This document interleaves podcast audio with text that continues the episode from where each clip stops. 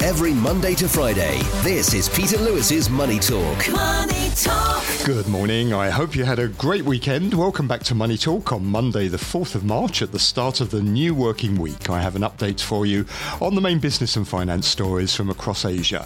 This podcast is sponsored by Surfin Group, which is headquartered in Singapore and offers online financial services to 30 million customers across 10 countries.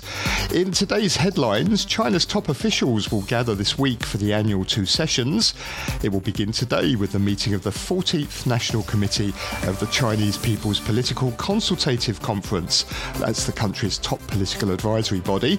And the 14th National People's Congress, which is China's parliament, will meet from the 5th of March. At the NPC meeting, Premier Li Qiang will deliver the government's work report, which includes the announcement of a country-level GDP growth target. Economists are expecting officials to set a growth target of around 5%, the same as in 2023.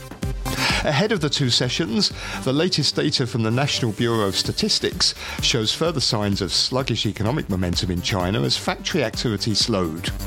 The official MBS manufacturing PMI edged down to 49.1 in February from 49.2 in the previous month, in line with market forecasts, and it was the fifth straight month of contraction in factory activity, but the official figures from the MBS on Friday were at odds with a private survey that signalled factory activity expanded. The Caixin China General Manufacturing PMI rose to 50.9 in February from 50.8 in the prior 2 months, beating economists' forecasts. Hong Kong overnight visitor spending dropped 37% during 2023 and will fall further to 2019 levels, the Tourism Board said on Friday. The board said per capita spending by the group hits 9,700 Hong Kong dollars in the first quarter, but steadily declined to 6,100 Hong Kong dollars by the end of the year. That's a 37% drop that it attributed to the combined effects of a strong Hong Kong dollar, uncertain economic conditions, and a change in tourist behaviour. And Indian stocks hit new all-time highs on Friday, buoyed by strong quarterly GDP data released on Thursday evening. Fourth quarter GDP growth was 8.4% year-on-year, well ahead of the 6.6% median forecast from economists. And the manufacturing survey published on Friday also showed factory activity in the country grew slightly more than expected. The BSE Sensex Index increased 61 points, or 0.1%, to an all-time high of 73,806. On today's programme, I'm joined by Alex Wong, Director at Alex K.Y. Wong Asset Management, and Michelle Lam, Greater China Economist at Societe Generale Corporate and Investment Banking. And providing a view from mainland China will be Ben Cavender, Managing Director at the China Market Research Group. And of course, I'd love to hear from you. If you want to get in touch with any questions or comments, please go to my website, peterlewismoneytalk.substack.com. Peter Lewis is Money Talk.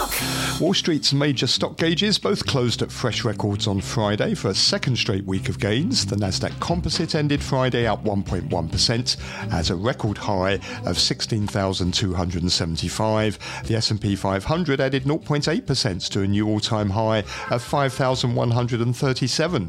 The Dow climbed 91 points, or 0.2%, to 39,087. On a weekly basis, the S&P 500 notched a 0.9% advance, while the Nasdaq is up 1.7%, and the two indices recorded their seventh positive week out of the last eight. The 30-stock Dow was the laggard, down 0.1% for the week. Nvidia's market value closed on Friday above $2 trillion for the first time. The chipmaker's shares rose 4%, giving it a valuation of $2.057 trillion. And its share price has now climbed over 66% since the start of the year and added about $830 billion in market cap. Bond prices rallied, sending yields lower after US manufacturing PMI figures were weaker than forecast. Yields on rate-sensitive two-year treasuries slid 11 basis points to 4.53%, while those on benchmark 10-year notes dropped 6 basis points to 4.19%. That's the lowest in more than 2 weeks. The dollar index extended its decline to fall 0.2%, below 104, as investors digested a slew of poor economic data out of the US. The yen weakened 0.1% against the dollar to 150.11 yen, as Bank of Japan Governor Kazuo Ueda said it was too early to conclude that sustained achievement of the central bank's 2% targets can be foreseen, stressing the need to scrutinise more data on the wage outlook. The offshore yuan slipped towards 7.21 renminbi per dollar, pairing gains from recent sessions as investors reacted to the latest manufacturing activity reports in China. Gold rose 1.9% Friday to $2,084 an ounce, and for the week it was up 2.4%. That's its second straight week of gains. Brent crude oil rose 2.4% last week amid speculation that OPEC would extend supply cuts, and in fact it announced over the weekend that it will do exactly that. May Brent futures settled at $83.55 a barrel.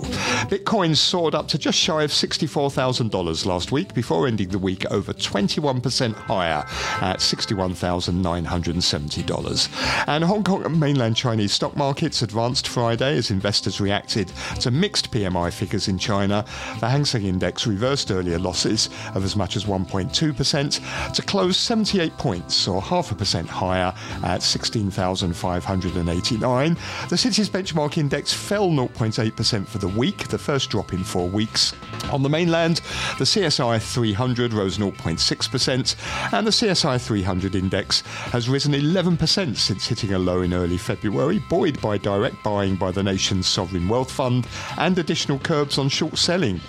And Hong Kong Hang Seng Index projected to open about 13 points higher this morning, just above 16,600. And you can get more details on the latest market movements in my daily newsletter at peterlewismoneytalk.substack.com. Every Monday to Friday, this is Peter Lewis's Money Talk. Peter Lewis's Money Talk. Let's start with our guests and welcome Alex Wong, Director at Alex K.Y. Wong Asset Management. Morning to you, Alex. Good morning, Peter. And also with us is Michelle Lam, who is Greater China Economist at Societe Generale Corporate and Investment Banking. Morning, Michelle. Hey, good morning. So China's top officials, they're going to gather this week for the annual two sessions. It begins today with the meeting of the 40th National Committee of the Chinese People's Political Consultative Conference. That's an advisory body, the top political advisory body. And then the country's parliament, the National People's Congress, will meet for its annual meeting from tomorrow. Premier Li Qiang is expected to deliver the government work report tomorrow, and that includes the announcement of a country-level GDP growth target, and economists expecting officials to set a growth target of around 5%, which is the same as last year.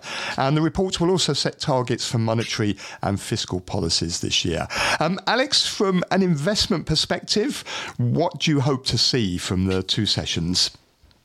Actually, not too much. I think they probably need to do something on the monetary side. But for the growth target, I don't think that it will matter too much because we have been seeing that kind of goal for many years, and the stock market actually are still not doing too much. I think, first of all, we would like to see something from the monetary side. Another thing would be the focus on the private sector, I think. I think people still need to see their attitudes to change towards the private sector. I think that probably would be the key on long term. And what sort of signal would make you happy about the private sector? What in particular would give you confidence, more confidence in the market? Actually, I think not too much. They probably have been saying what they need to say, and I think it will take time to heal. But recently we have some better developments. At least we have Trip.com and NetEase are doing okay. So I probably they cannot do too much because the confidence actually is lost 2-3 years ago, and it will take quite some time to recover. But in the meantime, at least we should not see further damages. And you want to see basically the government put more faith in the private sector and allow businesses to run their businesses with less interference, presumably.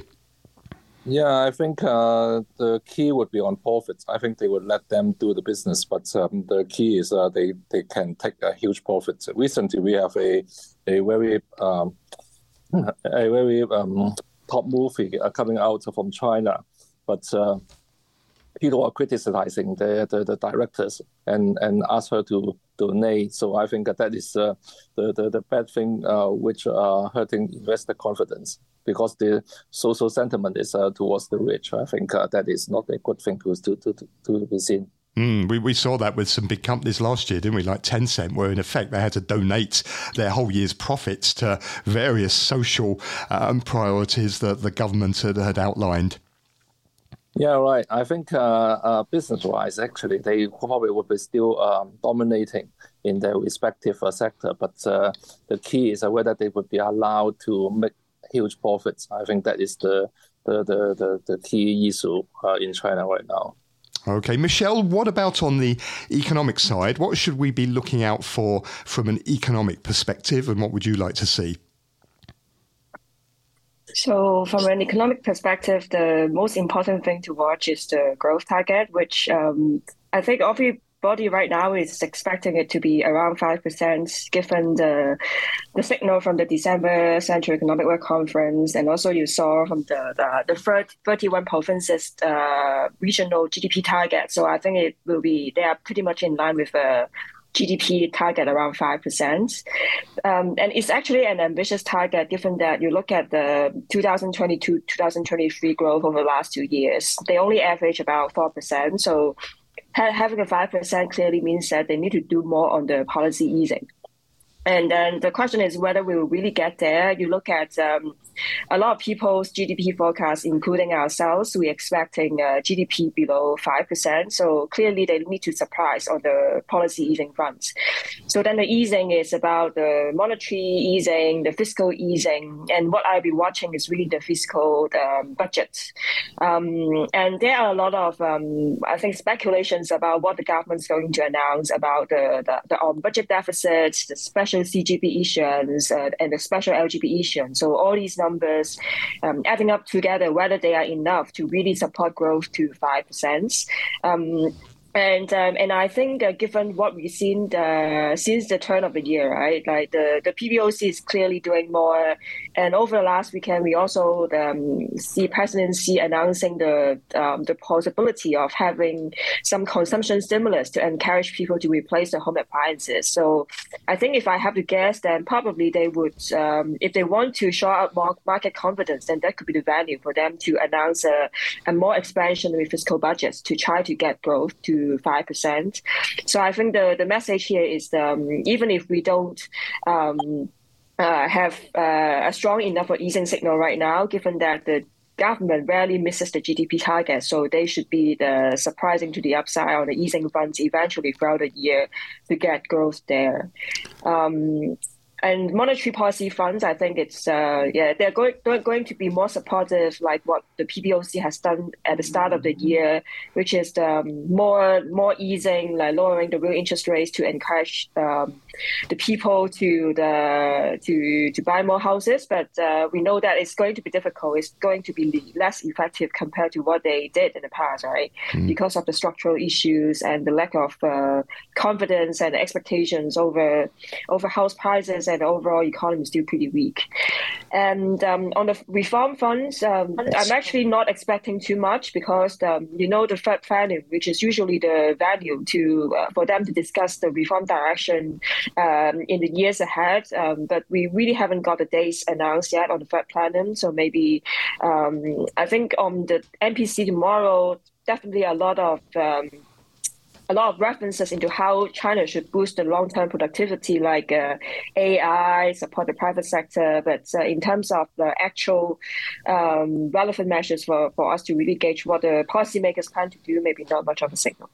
Alex, even if they do announce a 5% growth target, it's going to be harder to achieve this year, isn't it? Because of that base effect. You're comparing it with a year earlier when we had the coronavirus pandemic. So last year's growth was sort of flattered. They've got a real challenge, haven't they, to try and meet a 5% growth target? No, of course. Yeah, of course.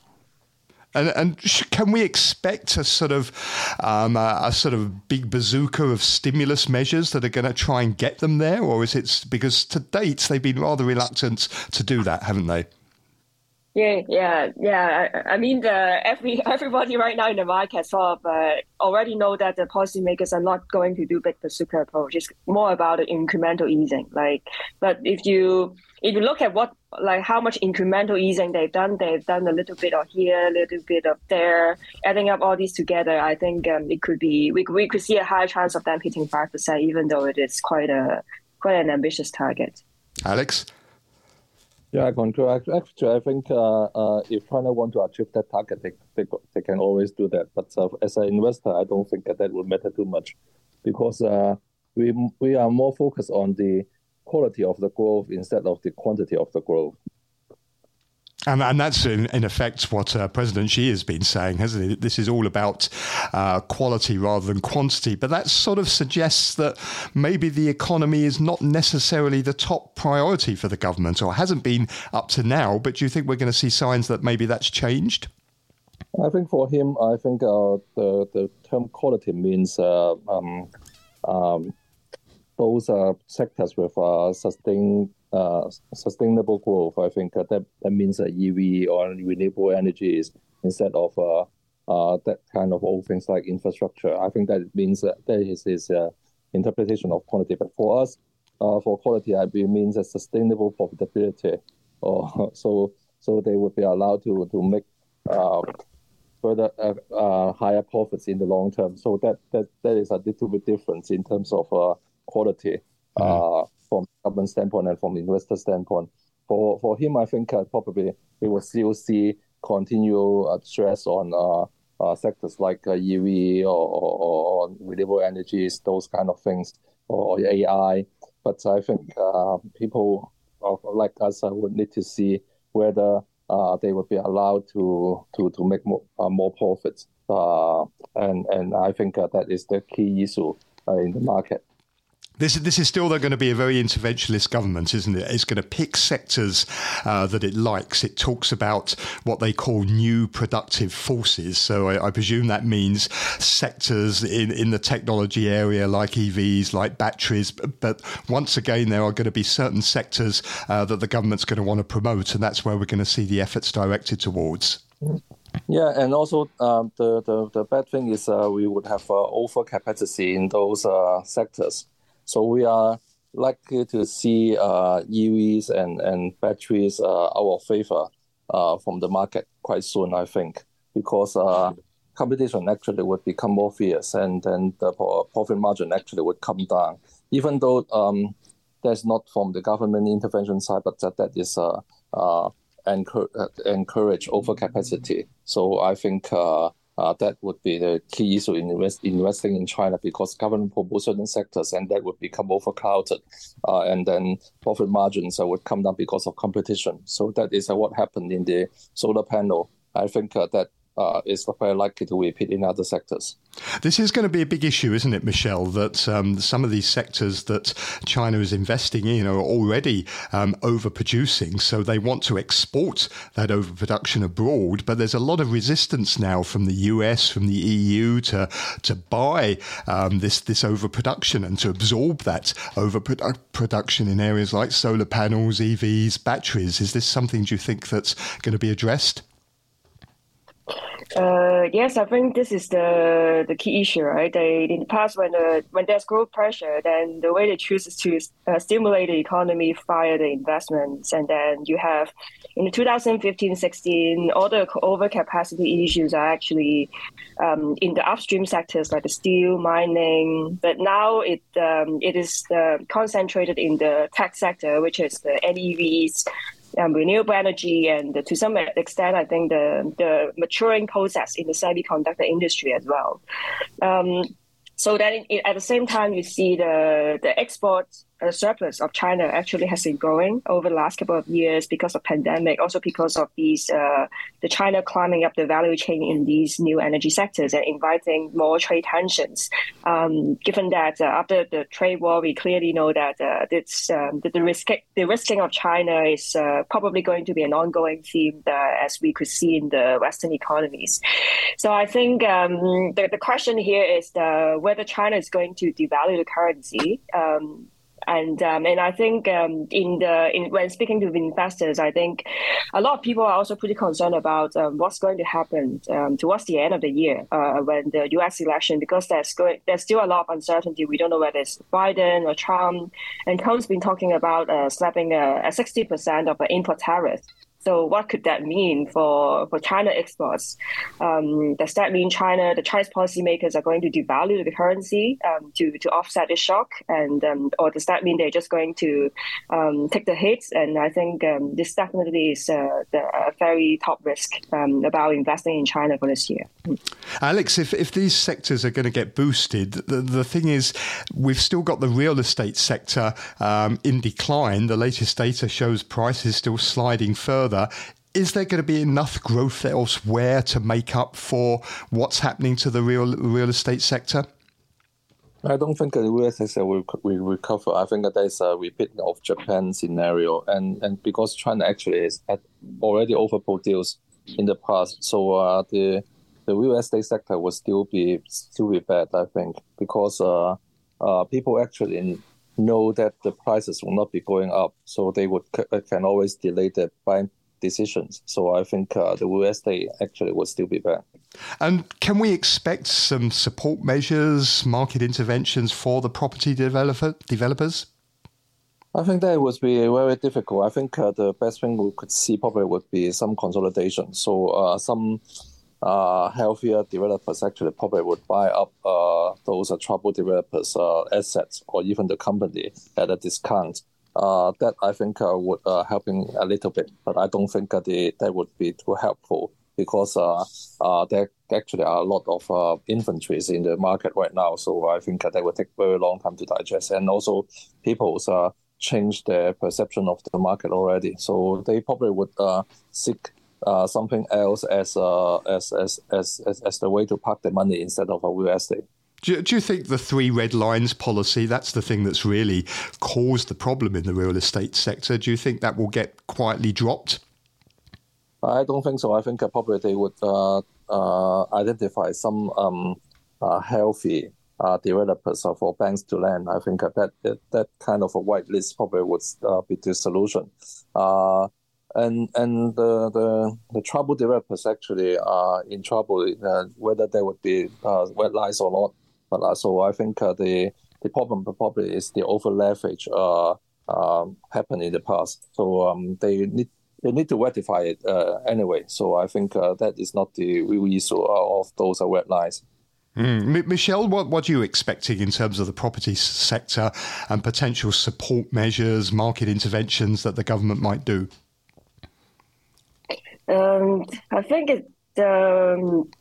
actually the policymakers have been doing a lot of things, so may not necessarily signal it at the MPC, which is I think they're going to repeat the overall tone, which is to probably they will not talk about the housing for living, for speculation anymore. But we all know that for the long term, they want to develop the property market into two markets, which is one that's for commercial purposes, which is like if people for the people who have earned a decent amount of income, if they want to climb up the housing ladder, there is a commercial market for them. But for the people who are the low-income group or the migrants who used to live in rural area or the low-tier cities, if they work in the top-tier cities and then they want to avoid the housing, the government should play a role to make sure that these people have a place to live in as well. So provide them with the rental housing or the affordable housing for buying. So I think these are the objectives that what the government is trying to do in the policy announcement, the document that they released late last year. So in terms of the kind of slowdown in terms of the measures to support it, I think you look at the PBOC long-term lending. They've already done the 500 billion expansion to provide some funding support to the urban village redevelopment and social housing redevelopments. So I think they are still going to keep doing it. So I think the challenge here is also to gauge the exact amount, because the way that this is being done is that it's not done via a fiscal budget. It's done via the PBOC sort of like quasi-fiscal easing. So you need to track the number really every month to know how much stimulus is being put in place in the system, which I think in some case also allow them more flexibility. Like if the growth disappoints in, say, at the beginning of the year, that they could do a bit more in the second half of the year to make sure that they hit the growth target eventually in the kind of like support to the property investments. So I think that's on the investment funds. And then on the demand front, I think they've already been doing a lot. Like you see a lot of the top tier cities, they are kind of relaxing the purchase restrictions and then cutting the mortgage interest rates. You see the 5-year LPR cuts a couple of weeks ago to try to encourage people to buy the houses. But I think this is still quite difficult to see a turnaround here, because I mentioned the sentiment is still pretty weak, right? And the structural demand that you see, the demographics, like long-term picture, I think the government definitely needs to do more, but maybe we still see some downside risk in terms of the property sales, investments. I think this year is going to be still seeing some contraction, maybe before of some stabilization in 2025. Alex, if the real estate market is still going to be in a slump this year, and also investment is not looking great either, then presumably domestic consumption is going to be the priority, isn't it, to try and drive growth and achieve that 5% growth target. What could they do to try and increase consumption, boost demand? What sort of support maybe for households could we be looking out for? Oh, that would be probably a bit difficult. The easiest thing actually is to raise the wages for governments, officials, government workers, I think at least. So that's the fastest way, I think, probably. But I think it would be a little bit difficult. Probably they can put out some consumption vouchers. That is another way, probably could be the fastest way. I think overall it is quite difficult for them to boost the consumption because right now the people actually are knowing that the economy is in bad shape, and then the employment situation I don't think will improve too much. So that was a very difficult task to make. It's really been a non-starter in recent years, hasn't it? These direct transfers to households. China hasn't really wanted to do it, but has it got to really try and come up with something now? Because that's going to be the key driver, isn't it?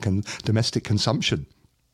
Yeah, I think they probably need to do something on that. Probably they can try this. Actually, some provinces, some local governments actually have already tried that in the past. So I think that could be something to do. Yeah.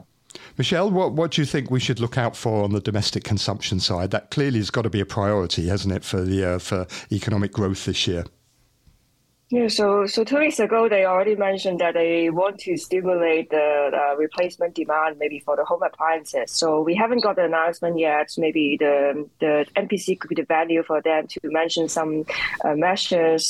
So look at what they did in 2009, which is the central government providing 10% of subsidies to the households when they replace a certain items of home appliances. So they could be doing similar things, which is and I think that's a pretty strong signal, right? Because since mid last year, all the economists have been saying that it is key to support consumption, not focusing on investment. So finally we are seeing some kind of a change in the policy mindsets. But I think it's still going to be short of big bang stimulus. So not really like providing the consumption coupons that we say we saw in Hong Kong or in Macau. So still a pretty gradual measure. And Alex, what do you make of the PMI data that we saw on Friday? The official PMI from the MBS was down to 49.1, the fifth straight month now of contraction in factory activity. What was the data telling us? It's a bit difficult to compare, isn't it, with last year, because Chinese New Year was in January last year. But if you take the 2 months together, what's the state of the economy from this PMI data? No, actually, I don't pay too much attention to the PMI data in China. I think that is just a formal survey, and then the government want to be looking good. So I think people probably may not be too honest in answering that kind of survey. So I'm not paying too much attention on those kind of things here, actually. Any bright spots at all, do you think, in the data? At least surfacing, I think, will be okay. But probably because this Chinese New Year is quite good in China in terms of retail sales. So that probably is helping the sentiment a little bit, yeah. Michelle, what were your thoughts on the data, the PMI data that we saw on Friday? So the manufacturing was down, but I think that's because of the seasonal factors. Because February we had the CNY holiday, so the work activity probably slowed a little bit. But still, I think that it suggests that the policy easing that's coming through is still pretty slow, and so the manufacturing is somewhat disappointing. But the services was a bright spot because you have the CNY holiday, which helped to boost the traveling momentum of the consumers. But I think the question here is it going to be sustainable? Because you could be seeing a kind of changing pattern that the people now prefer to spend more on services because of the years of lockdowns, and then they made a cut back on the spending in the normal months. So in terms of the spending on the goods, you could be seeing still pretty weak momentum because of these changing patterns. So the question is the sustainability, which I think is going to be difficult given what we are seeing on the housing. And the smaller companies did better, didn't they? If we look at the Caixin, the private survey of smaller manufacturers, private manufacturers, that was sort of in quite stark contrast to the official survey. I think could be first, the SME is more exposed to external demand. So external demand, I think, will be doing better compared to domestic demand. That's the first factor. The second is the SOEs could be under the deleveraging pressure of the local governments, which is why we're seeing a weaker picture. Alex, let me get your thoughts on the markets. It looks like Chinese stock markets and Hong Kong markets have stabilised since the New Year holiday. The CSI 300 is now actually positive in 2024. Do you think the worst is behind us now in terms of the market decline, and there are reasons to be optimistic going forward? I think at least we have seen a bottom for now. I think that bottom hopefully would hold for some time. We are likely to see the market to be ranging, I think. People probably still lack the confidence to push it too much higher from here. But overall, I think we have stabilized, and we could be optimistic that we could see some upside in the short term at least. I think people would refrain from shorting the market too aggressively now, because overseas markets are dominated by the bull right now, and I think people probably work in Hong Kong may play catch up later on. So I think short sellings actually would be subsided here, and then that would make the market a little bit easier to go further higher just because of a short covering, I think. And then things are improving a little bit. And then the wealth effect from investing in other parts of the world actually would also affecting Hong Kong a little bit, because if people in Hong Kong are investing heavily in overseas asset, actually they would be better off right now, and then they probably would spend a little bit more here and there. So I think overall we are improving. So the fact that markets like India are at record highs, Japan is at record highs, that's helping Hong Kong as well. Yeah, at least we will not see too much short sellers here, because people know that the odds for shorting the market actually is not too good, and then Hong Kong actually is a little bit too low as compared to other markets. So I think that's why they are helping us actually. Well, and we should mention the Alex Index, which you created back in, I think it was October, November last year, of three Hong Kong stocks to outperform because they were stable: HSBC, CNOOC, China Mobile. How are they doing? They seem to have held up pretty well, don't they? Yeah, actually, they work on a positive return right now during the market downturn. Actually, the market was down around, I think, 7 to 8% as of today when we launched the index, and the index actually was is up, I think, up by 4 or 5%. So we outperformed a lot. And I think that that will probably will continue. HSBC actually is lagging behind other European banks. Actually, if you look at European banks, they are in a bull market right now. They are making new highs. I think that people reckon their valuation is too low. So I think that would help HSBC a little bit, even though we like other banks in Europe more right now. And China Mobile and CNOOC, I think, will still outperform because people would feel safer to invest in those high-quality SOE. So I think overall the index will still outperform the Hang Seng. Michelle, how much has the decline in the market that we saw at the beginning of this year, until recently anyway, sort of damaged economic performance? Has it hit overall sentiment in terms of consumers going out to spend and the economic performance overall?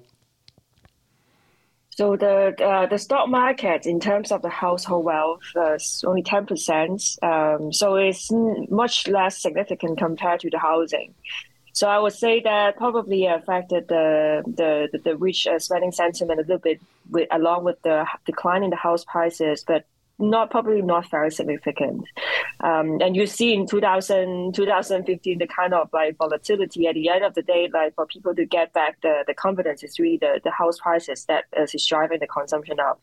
So I think economic impact limited on that. But going ahead, I think you could say that I agree with what Alex Bill is that it may take it may be difficult to see a lot more downside news coming to the market, which like you will see the kind of like bottoming. But in terms of whether the market would turn up, I think that there are a couple of issues here. First is whether China is out of deflation, which I talk about the cyclical momentum with the more ambitious growth target for this year, more easing. Probably the cyclical momentum could be better, but at the same time, they're still doing a lot of investments, which are increasing the overcapacity problem, which is the negative for the deflation, or negative for inflation. And the second is the house prices. There's still downside risk. And when you talk about the disinflation momentum, if the prices are going down, then people are still very negative about consumption. So that still mean that the deflationary problem are not yet resolved. So it's going to take a long time, I think, for us to really get out of this deflationary mindset. So in short, not much upside yet still in this year. Yeah. Alex, let me ask you finally, there's been a lot of focus on quant funds, hasn't there, operating in China, and the big crackdown that we've seen on them. Is it really fair to blame quant funds for the decline? Did they have any role to play in that? No, of course not. I think the key issue is in fundamental. So like Michelle pointed out, deflation and demographic situation, and also the debt levels of those listed companies. I think that are the key fundamental issue. Quant funds just doing their things. And I think the crackdown actually is negative, because when you know that your actions probably would be questioned in the long term, or sometimes later, then probably you will refrain from investing in China. So I think that is the real long-term damage of those actions. So that is actually bad things to put the blame on them, and then try to investigate their actions. I think that would rather scare the potential investor in China. It seems like the authorities don't want to do anything or allow anything to go on in the market that could produce volatility. They just see things like quant funds as being too risky for them, rightly or wrongly, and therefore presumably any strategy now that could likely promote volatility, they're going to clamp down on. Yeah, right. So that probably will make Asia underperform the Hong Kong share market, because at least in Hong Kong, the trading actions would still be okay. So that exactly is a very bad thing for the Asia market. Yeah. Well, thank you both very much. Great to hear your thoughts this morning, and have a good week. You heard there Alex Wong, who is Director of Alex K.Y. Wong Asset Management, Michelle Lam, who is Greater China Economist at Societe Generale Corporate and Investment Banking.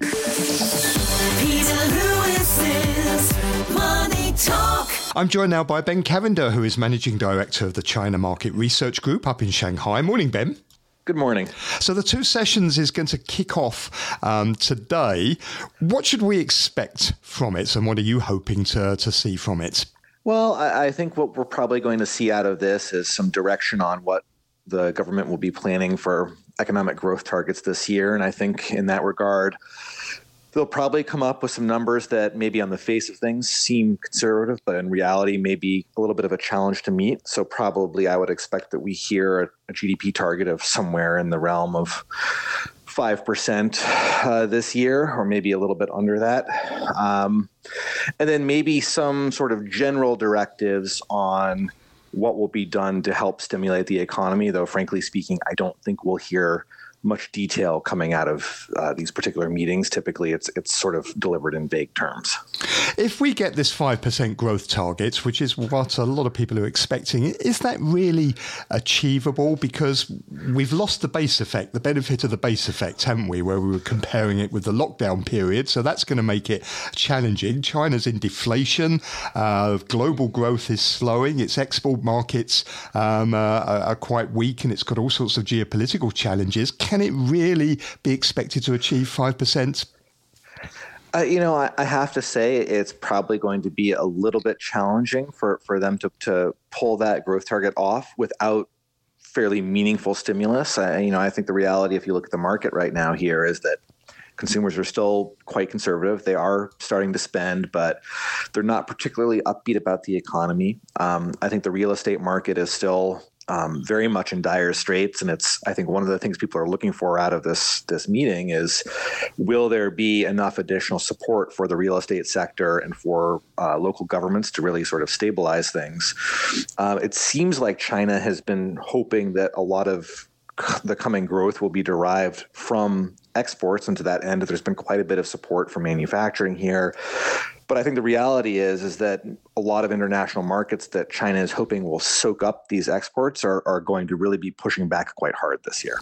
So it's going to be a challenge. Are we going to see some monetary policy movements to help try and support that in terms of maybe cuts in the RRR or cuts in interest rates, or maybe some support for buyers in the housing market to ease loan value ratios?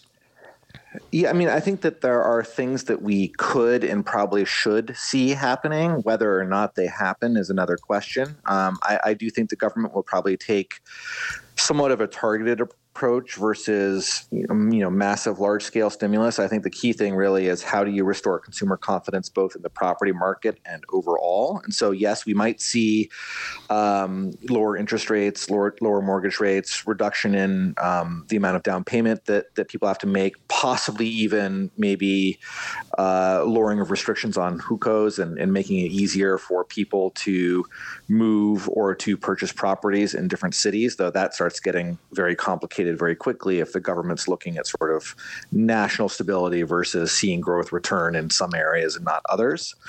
So I think that there will be tools in play. I think you'll see the government use discretionary bonds to maybe do development in some urban areas that they feel need a lift. But I don't think we're going to see anything like we saw in 2008. So this is going to be fairly modest if we do get any stimulus. And do you think we're going to see some details? Because that's what's spooked investors up to now, isn't it? There's been a lot of talk, but not an awful lot of detail about what these policies are actually going to entail, how they're going to be delivered.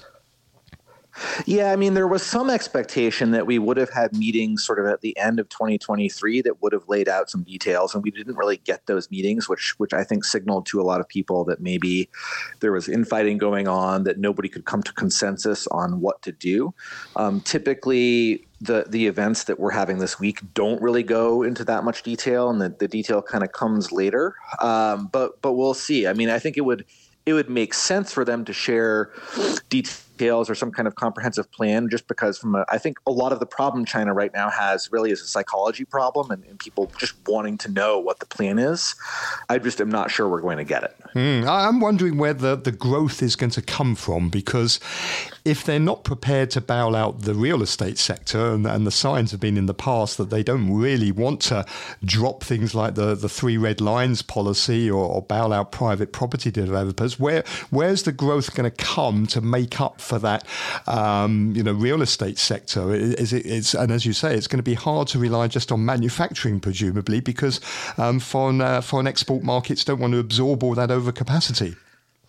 Yeah, it's tough. I mean, I think looking at real estate, they have seemed to have taken a hard line on the idea that they don't really want real estate speculation to be happening anymore, that if the top 10% of the population that own a lot of the real estate take a financial hit over a few years, that's actually in service to the greater good and the larger population more broadly. And so far, they've stuck to that. It's just that right now, that really handicaps local governments with the debt loads that they have and with very little income coming in. So one thinks maybe there does need to be more support than maybe the government originally wanted. As to where else they can get the growth from, it's difficult. We've seen this massive boom in manufacturing, certainly with EVs. It's not really sustainable over the midterm or the long term. I think we'll see probably a lot of investment in technology infrastructure, so more investment into things like 5G networks around the country, that kind of thing. But that's just not enough to balance everything out. And presumably also they've got to do something about boosting consumer confidence and domestic consumption. Do you think we can see anything in terms of support for households that might help them? Yeah, I mean, this is something that I think the policy planners here have always been very leery of. I think just from a mindset perspective, they really don't like the idea of what essentially amounts to direct payments to consumers. They would much rather have it come indirectly. So stabilize the property market, therefore people spend more, that kind of thing. And since we're a little bit worried about getting that, the question is, what else can they do? One thing they could certainly do would be to look at the healthcare industry and healthcare coverage in China and say, okay, how can we better finance that to give people better access, to make them feel more comfortable going out and spending because they're not saving for a health crisis? That would be certainly something they could do. But again, I don't know how much or if we'll see it. It's interesting, isn't it? Because China does have the tools, if it wants to try and boost economic growth. It just seems rather reluctant to go and deploy those tools, whether they be fiscal or monetary or otherwise. Yeah, the path is there, the tools are there. I think it's this question of how far do you go and what's the downside of pushing that hard? And I think there's a lot of concern that if there's too much stimulus, there's going to be still too much downward pressure on the RMB, that there's going to be too much pressure for outflow of currency from China. And I think that's kind of put them in a cautious position, but then you also don't want to do too little. And so I think that they have an idea of how to kind of balance that line between restoring growth and over stimulus, but they may be on the conservative end of what needs to happen. And does the PMI data that came out on Friday, does that put any added pressure on policymakers to try and do something? Because it was a bit of a mixed bag, wasn't it? The official manufacturing was still in contraction, but the private Caixin survey showed some growth, and non-manufacturing is also showing growth. But what sort of pressure does that add to policymakers to go and come out with pull some sort of rabbit out of the hat?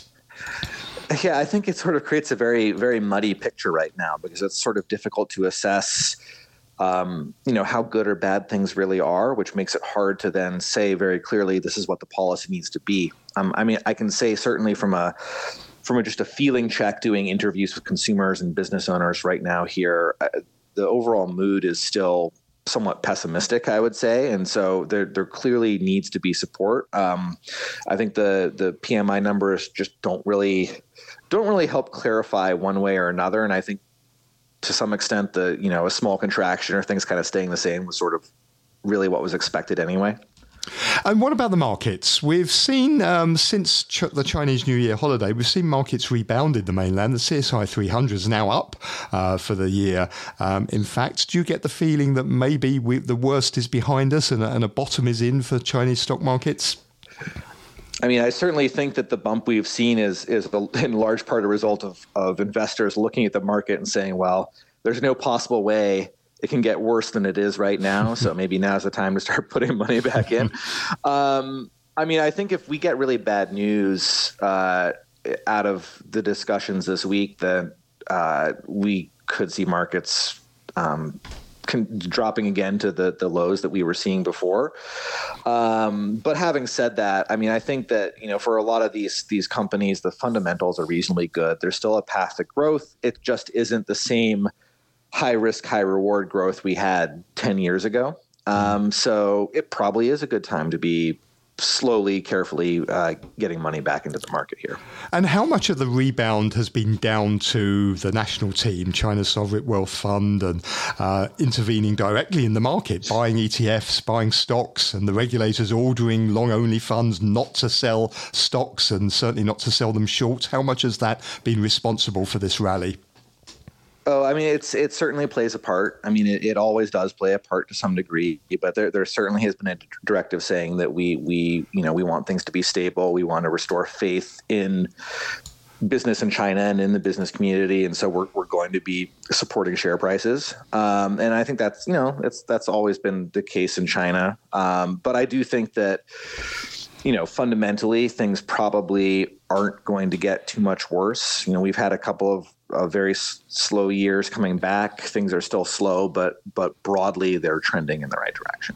And there's been a lot of focus on quant funds and their role in this sell-off, and the regulators seem to be blaming them for the downturn and really restricting their activities. In fact, clamping down on them completely. They've been told to withdraw investment products and shut down their strategies. Is that fair? Were they responsible for the downturn, or did they have a part to play in it? I mean, I don't know. I'm probably the wrong person to ask, just because I have a general dislike of quant funds anyway. Not because they're fundamentally bad, but I just think the way that they are moving the market and making their trades, especially if some algorithms are written the wrong way, can lead to very fast runs that aren't really based on fundamentals, but are based purely on measuring momentum. So in that sense, I can understand where the government is coming from, but I'm not sure that complete restriction of their activity is really fair either. It seems really, doesn't it, that what the regulators are saying at the moment is that anything that is likely to produce volatility, they're going to clamp down on. They just do not want to see volatility of any sort from anywhere. They want to have a stable market at the moment. Yeah, I mean, I think that's the key. Stable government, stable market, no surprises. Take one problem at a time and kind of slowly move things in the right direction. I think that's what everybody wants right now. Of course, the economy is more complicated than that, so you can't treat anything as a single issue. And I think that's the challenge, is how interlocked so many of these problems are, and that's why I think it may be challenging for them to hit their numbers this year. Ben, thank you very much indeed. Always a pleasure talking to you. Thank you. That's Ben Cavender, who is Managing Director at the China Market Research Group up in Shanghai. You're listening to Peter Lewis's Money Talk. Money Talk. Thank you for listening to Money Talk this morning. You can find more details about some of the topics I've been talking about today, along with information on other headlines and market moves in my daily newsletter. Please take a look at peterlewismoneytalk.substack.com. I'll be back with another show tomorrow. Joining me then will be Carlos Casanova, Senior Asia Economist at UBP, Christopher Lee, partner at Fowler Gustine and Alexander Investments, and our US economics correspondent, writer and broadcaster, Barry Wood. See you tomorrow. Money Talk.